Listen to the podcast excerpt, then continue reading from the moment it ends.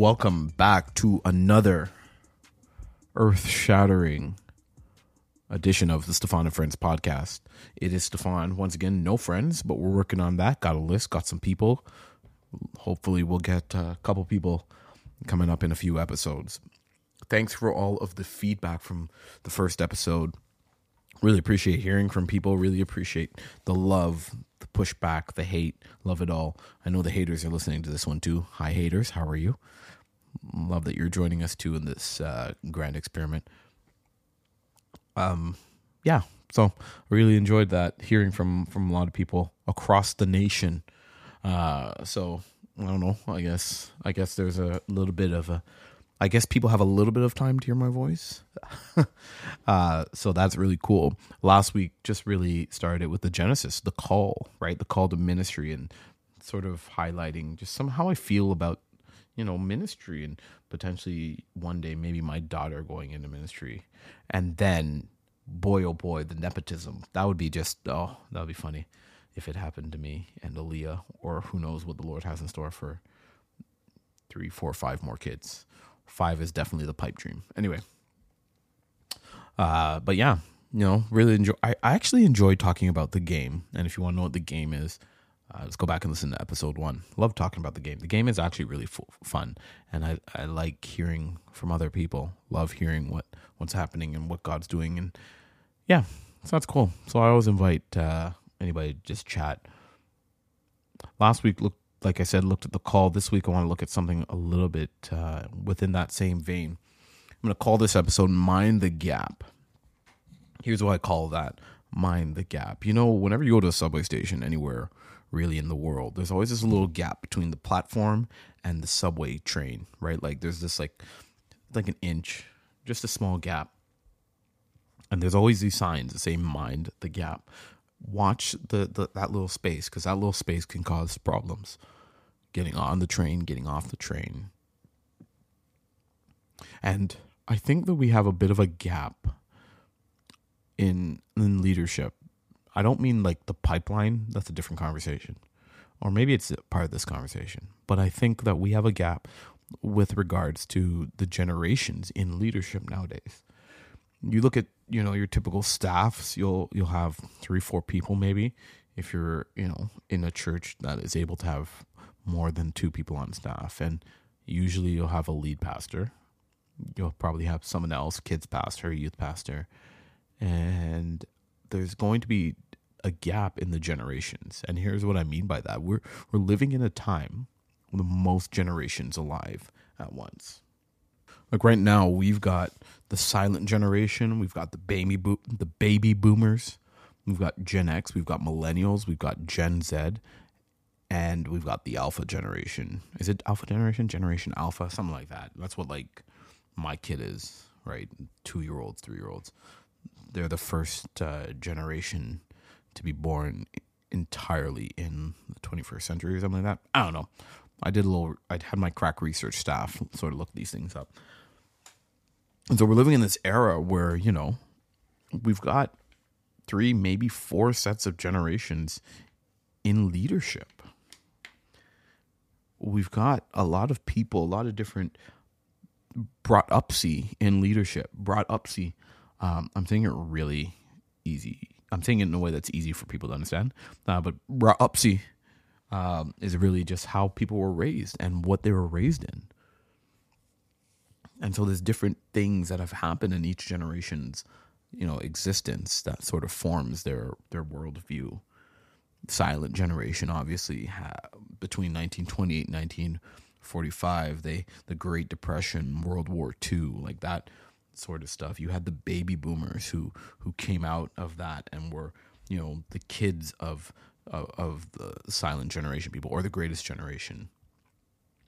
The generation that preceded the silent generation. They they lived through a lot of stuff and uh, you know cultural revolutions and things like that. And so you you have that generation uh, in leadership as well. You have generation x which is generally the generation that we you know don't really pay attention to. Um, no offense. Um, but, you know, they were the generation that, you know, MTV, the grunge scene, things like that. Then we've got millennials, which is the best generation of all time. Just kidding. Um, but you know, millennials, we know millennials. We've got Gen Z. They were, you know, born in the mid to late 90s and early 2010s. And so that generation. Then we have Generation Alpha, as I mentioned earlier. And so we're living at this time where we have one, two, three, four, five, you know, six generations alive. And then when it comes to church, we have, you know, four of those generations in leadership and it's really hard because I've seen it and I've experienced it. I've watched it for for generations to sort of to sort of talk, connect with each other. And I think that that leads to a few problems. I think that leads to some issues, and and so we have to mind the gap as leaders. We have to mind the gap. We have to be paying attention to it. A lot of people like to ignore it, but I think it's better to pay attention to the gap and navigate the gap in order to successfully get on the train or get off the train, right? Going back to the subway analogy. So, what are some gaps? What are some gaps? Well, I think that there is a, a tendency for some of our senior leaders, you know, that boomer Gen X sort of range, to to compare what they've grown up in, what they went through, as compared to what millennials and what, you know, Gen Z have gone through in ministry. It's a little bit different. The times are different, right? Back in the day, and I'll touch on this one in a minute, but back in the day, things were a lot simpler in terms of, you know, ministry. We lived in a pretty much Christian society. And so the adoption rate of people, you know, coming to church and respecting the church, very easy because everybody was still in that era where, you know, everybody's saying God save the Queen. Uh, the church was looked at as an institution to be respected. The church, the church was looked at um, for for actual moral guidance. You didn't have people picketing the church, right? The church was a very uh, high regarded institution contrast that to today. Imagine, you know, if someone 40, 50 years ago, right, were told this is what the church would be today, they would laugh because they would never be able to see it. But today, the church, you know, isn't held up as such high regard. I don't just mean Pentecostal churches. I mean the church, the institution of the church. You think about, you know, the the the digging up of mass graves, and that's attributed to the Catholic Church you think of, you know, protesting people's funerals and protesting all sorts of different things. And, you know, we look at, I'm not not going to talk about this one right now, but we look at the last American election and, you know, the angels that were protecting Donald Trump and, you know, just so many, so many different things, right? Like, and so the church is not held in high, as high regard as it used to be. And so I don't know if a lot of you know senior leaders of that era understand that there is a difference in how the church is viewed. Okay, I don't know is probably not the right term, phraseology. I think they do know. They just it's hard for them to grasp because what they went through is different than what I we go through today, right? Am I still in that in that in that range where I'm like, "Hey, things are different." you know, if you walked down the street 50 years ago and said, Hey, I'm a pastor, there was an automatic reverence and respect given to you. You do that now, you might get laughed at. Right? So it's different. And so that's a part of the gap. It's things are things are a bit easier 50 years ago. And so when we look at how, you know, people are going to Bible college, we look at what they're going through, the rise in, in mental health and not even the rise in mental health, the rise in paying attention to mental health, it's different. Times are different. Times change. Things move on. Things move forward. Societies, I don't want to use evolve, but societies change and, you know, culture shifts. And so that gap needs to be, that's a part of the gap that needs to be minded. How do we do that? Well, it's sort of coming to an understanding. And it's coming to an understanding on both fronts because I can, I can, you can listen to me rip on, you know, boomers, silent people, Gen X, and you, I mean, we could all take great pleasure in that, and I have I can do that, but I don't think that's productive. It's a combination. It's the the Gen X leader, the Boomer leader. The if there are silent generation leaders still in churches, God bless you for your service. Uh, but it takes just you know, it takes those people to look at things from the perspective of the gen the the millennial the gen z leader but at the same time the gen z leader the millennial leader has to try and understand, you know, what it was like in those times. You have to. And when you do that, then things can become better. That's that's that's minding the gap. That's understanding, hey, you know what? I get why you've come up with this idea. Here's my thoughts on this idea. How do we work to make it better? And I've experienced that uh, that you know at times that that is how things are. Uh, that is what makes healthy and productive uh, meetings and times where you're like, hey, we're actually working together on this and we've come to some sort of harmonious understanding. We see it differently.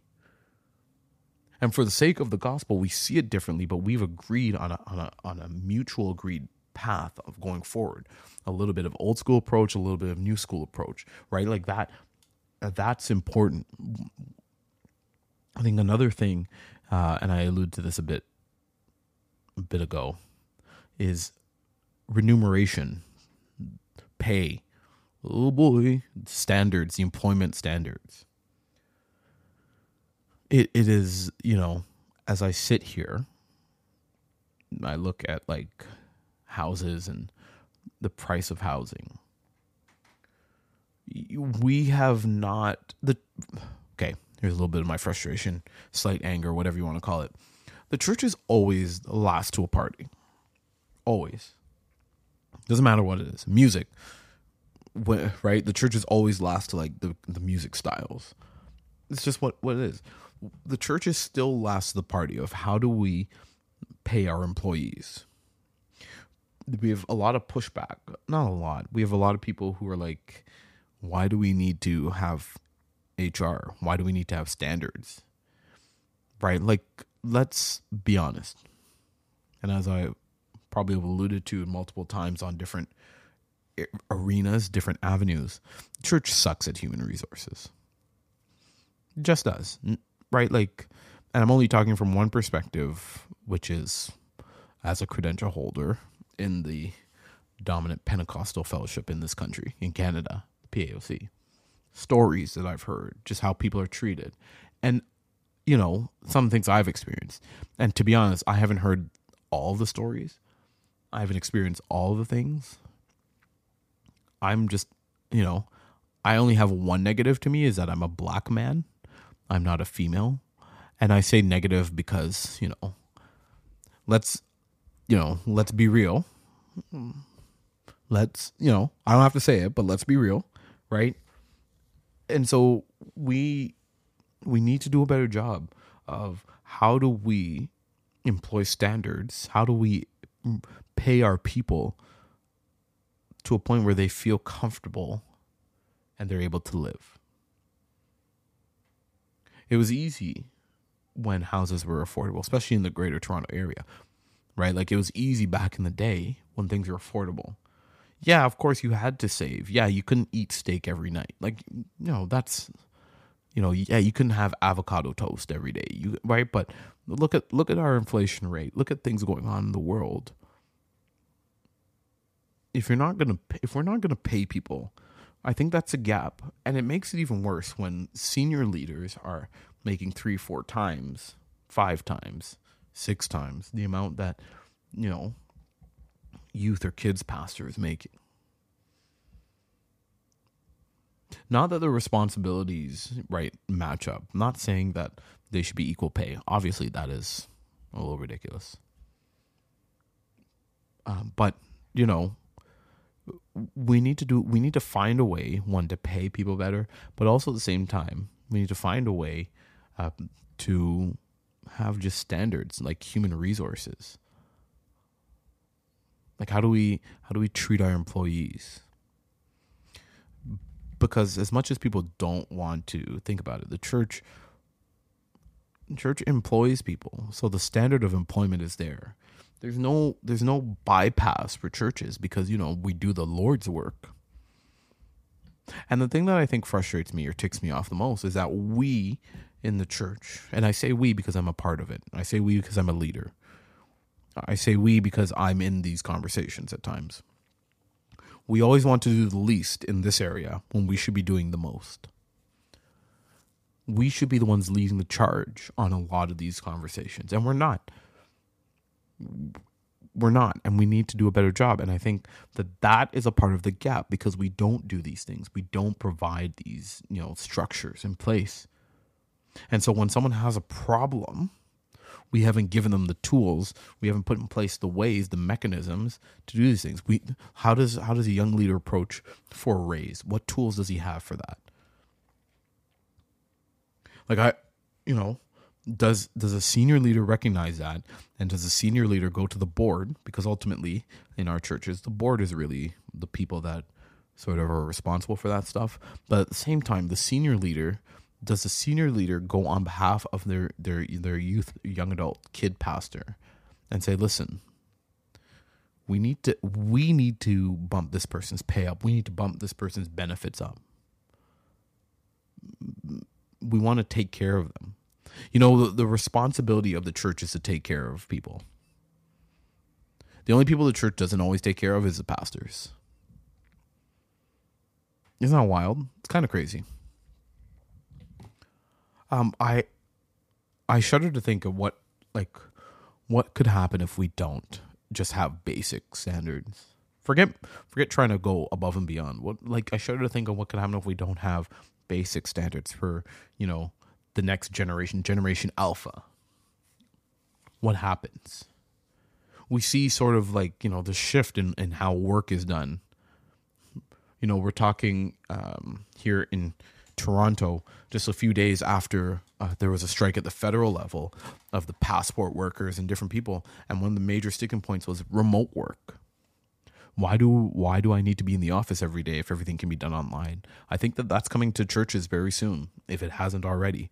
COVID sort of exposed that hey, maybe I don't need to be in the office five four days a week. Can I go work at a Starbucks? And so, how do we respond to that as the church? And do we have that in place? Is that in our employment agreements? Right? Like these are these are things that we don't. I don't know. Maybe we are talking about it. Maybe there are churches that are talking about these things. And but I think it needs to be a bigger conversation because we need to start looking at this because this is a part of the gap. At some point in time, people aren't going to want to come into the office every day. We we we've had some marathon staff meetings literally and i was like listen i could have done this from my couch because there's no need for me to be sitting here for three three and a half hours and so we're going to i think we're coming to a place if we haven't already where that's going to be a thing. Um so there's that hr there's pay. And then there's there's this basic thing of just like relationship and mentoring. I think that's a huge thing because as a younger leader, and as an aside, can I still call myself a younger leader? I'm 33, been in the game for about 13, 14 years. Am I am I still a younger leader? Can someone respond to me and just let me know if I'm still a younger a young leader? Like do I still qualify? I'm I'm still wondering like what is the what is the um what's the cutoff from being being a younger leader? Anyway, uh, but like that idea of mentorship and men- and, and mentoring and we don't that, while there is no like and I don't know like different districts might have different things. So I don't want to I don't want to be out here making brash proclamations and then be totally wrong. I'm willing to be a little bit wrong but not totally wrong. But anyway, like in in our churches, what are we how are we mentoring? How are we how are we, you know, how are we sharing and and working together um, not just like at work but like how are we growing together? How is there is there an intentional pouring in uh, into younger leaders? I think that's important because guess what? A lot of things you never learn. You don't learn in bible college. You just won't. And I remember um, spending time with with one of our more older members, fellowship credential holders, sorry, and just learning from him because I recognized that I wasn't going to get that where I was. And so and, and maybe it's me, maybe it's other millennials. I'm only going to speak for myself. I'm one of those people like I look for that, and if you can't provide it, I'm going to go find it. But I don't know how many other people are like that, and so there, I feel like we need to think about that. I, you know, one of the things that um, sort of stuck out to me in preparing for this uh, was uh, in our listen. If you don't read the the uh, Pentecostal testimony. If you're a credential holder and you're not reading it, you need to get to reading that. There's some good articles in there, but Jeff Hillier had a really good article about growing the leadership pipeline and some of the things that he he shared in that article. I'm not giving away the article because I want you to go read it. Um, right, like are like a part of it. We have we often miss just some of these basic things and I love that article because, you know, generations change. And as the generations change, you know what else changes? We as leaders have to change. And I think in about 20 years, if I'm still in the game in 20 years, I'm going to be forced to reckon with like the generation alpha and the whatever generation is after that if we want to make disciples, we need to be listening in on some of these conversations. We need to be willing to develop the, the leaders, as Jeff puts it in the article, develop the leaders of, of tomorrow and hearing from them even today. And I think that comes out of a healthy mentoring relationship, a healthy, uh, just having that and hearing, and not like sitting and just talking but sitting and hearing. I think that's crucial to minding the gap. I'm actually very grateful for our general superintendent, David Wells, who allows me to sometimes angrily vent. um, because it feels like he actually hears me and it's like he's listening to what I'm saying.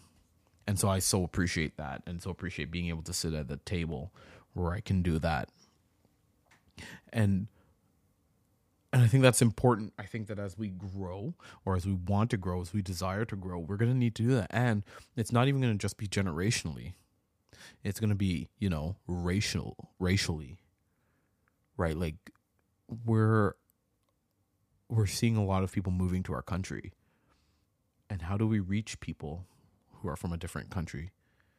We've got to hear from people know what they're thinking, know their thoughts, understand them, and mind that gap. But as leaders, we do need to mind this gap. And I think it's an important conversation. And, you know, I might not have espoused it as well as other people might, but I'm glad to see that there are conversations afoot. I'm glad to see that there are people who see that and uh, recognize that things need to change. You know, in my conversations, in my travels, I'm lying. I don't really travel, but in my conversations, like you know, with other with other leaders, especially leaders my age, I recognize that there's like this really weird dynamic between different generations. There's a lot of like just weird things that makes makes it un unbearable at times. Unbearable is probably not the best word, but I'm going to use that. And it's not the same everywhere, but it it's a pattern I've noticed. It's really that like I guess it's Gen X, right? Like not to say they're the problem because that's not that's not right. But I find that a lot of conversations are often between like this struggle between millennials and Gen X. And so how do we mind that gap? How do we solve and improve relationships? I think both sides need to understand the other side. And that's tough. That comes through sitting down. That that comes through conversation. That comes uh, through just doing life together. Now it's not always going to be the same, right? Like I'm not talking like, hey, we're gonna have dinner every night. Hey, we're all going to do things together all the time. But I think that there are times once a week, once a month of just sitting down and, and conversing and just not only just conversing about ministry, conversing about life, praying together, challenging each other through scripture. I think that helps to mind the gap. You know, when I look back over ministry times, I think that's one of the things that like that I looked forward to in Bible college. It was just being able to sit and like I said, I love talking ministry, but listening to people. I love you know my my favorite like my favorite conversations are with some of the pioneers of the game. People who did crazy wild things and were like, yeah, you know, we uh, we weren't sure how we were gonna do it, but we just we went to the bank and we asked for fifty thousand anyway, and the bank gave it to us. And by God, I'm like, you're like, you had faith to go to the bank and you were in debt and you got it. Like, that's the kind of thing I love hearing. I love, I love those conversations. And so, looking, I was really looking forward to that as I was, you know, coming out of the Bible college and, and you know, just going through it, being in the game and being able to have those conversations. And I think that that's one of the super helpful things. Man, we build we build over food, we bond over food. That's legitimately like how Jesus did it. Jesus was out in people's houses, in their kitchens, sitting at their tables, eating, eating. I mean, Jesus probably would get them lemon pepper wings if you're around today. I think that, that is something that's needed. And so I think that's hugely important when we talk about minding the gap and minding the gap is on both sides. I think I think I said that already, but it's it's never on one side. It's on both sides. But I think the burden the burden to close the gap is on the senior leader. If you're going to hire someone younger, there has to be an overwhelming attempt to hear and understand their perspective. Because guess what? As things have changed, guess you know what else has changed? Ministry has changed. Perspectives on ministry has changed. Struggles in ministry probably haven't changed, but how we respond to the struggles have. And so let's um let's be better. And I think that's a part of it, just minding that gap. Hope you hear uh, what I'm talking about. Hope you understand it. Comments, questions, emails. Sorry, comments or questions, feedback. Run me an email send me a chat, text, whatever you want, IG, what it is, you know. And let's let's converse. Hopefully we can continue to have this conversation. Hopefully we can work on solving some of the problems and some of the issues. I want to remind you check out that article in the Pentecostal testimony written by Jeff Hillier. Uh, it's a really tremendous article. He shares some insights on what he does and how what things he's seen and how it's working for him yeah, just really good. And yeah, thanks for checking uh, episode two out. I I appreciate you spending your you know half an hour with your boy, and uh, we'll uh, I guess we'll do this again next week. What do you think? Same bat time, same bat channel. Peace.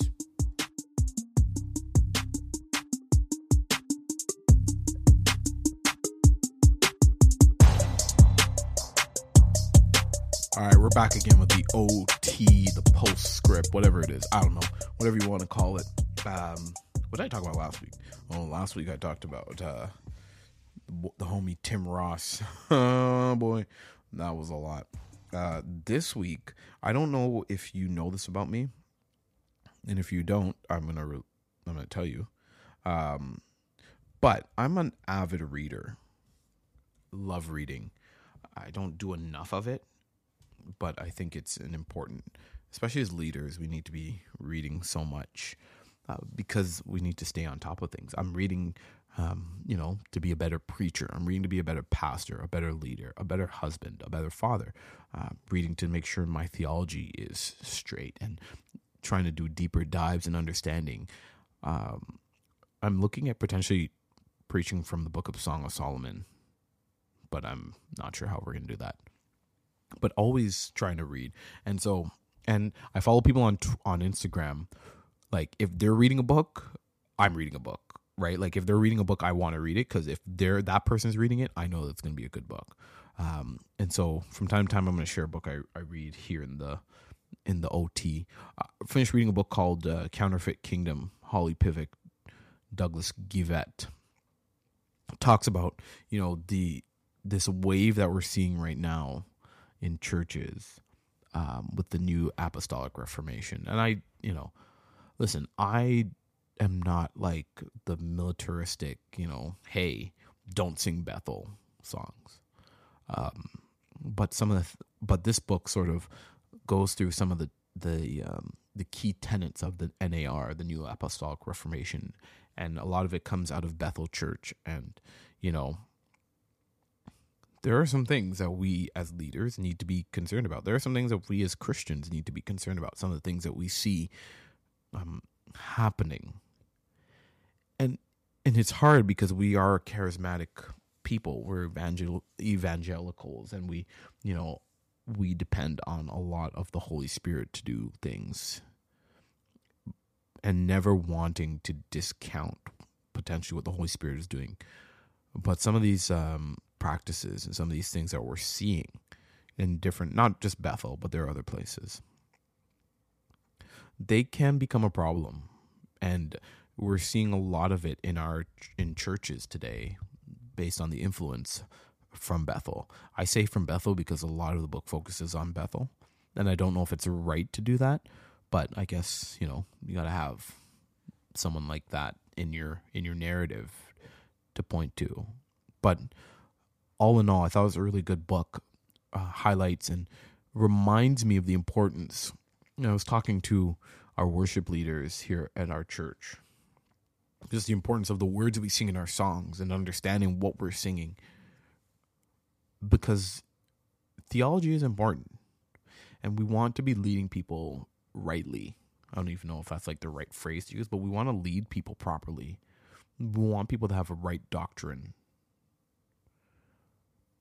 and there's a lot of hurt that has come from people. I think one of the stories they point out in the book, totally sad, uh, was the wake up olive thing, which is totally sad, right? Like lose your child, don't know why, but leading people on this this grand, um, you know, adventure of she's going to wake up. Man, sad. It's heartbreaking because you you want her to wake up man, no parent should ever have to bury a child. Man, I hate like I can't even watch shows where kids die. Like it, I can't, right? And so you want this kid to wake up, but at the same time, you're like, hey, as believers, death on this earth isn't the final, right? Like we we know, we know that there is an eternity with Jesus to come. And so, you know, that's one of the things they point to in that whole movement and that whole idea. And so I would recommend this book. I think it's important to use, not to use, sorry. It's important to read and sort of, you know, read these things and know these things. Now, not everything that in the book is you know, like, hey, you know, take this as the gospel on how we should respond to it. I think everybody's got to make their own choices. And I really don't want to point Bethel as like this terrible organization. John MacArthur might, but I'm not John MacArthur. But I think it's something that's important, and that we should um, we should be we should be paying attention to. So, Counterfeit Kingdom. If you have a chance, read it. Let's talk about that. Holly Pivec, Douglas Geivett. You know, put it in your Amazon cart. Use some of your budget to buy it whatever, however you want to acquire this book. I think it's a good book. Uh, I'm also reading. Um, I'm in the middle right now, and some of you um, who follow me on the IG, uh, some of you, some of you have probably seen it. Posted a couple of things from it because I'm still in it. Because this this is this book that I'm reading now.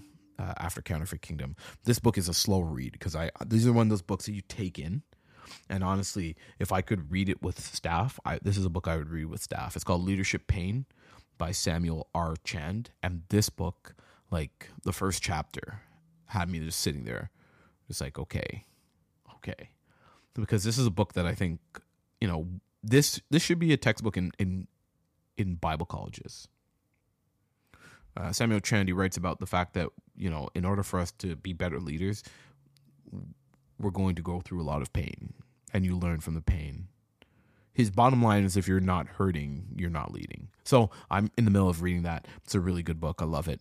Um, and so I'll share with you an update when I'm done, sort of a review if I, you know, if I ever get through it, because I'm just sitting there just like, huh, I gotta go back and read that. This, man, this book is really good. All right. That's a lot of time for overtime, but appreciate you. Love you. We'll talk soon. Peace out.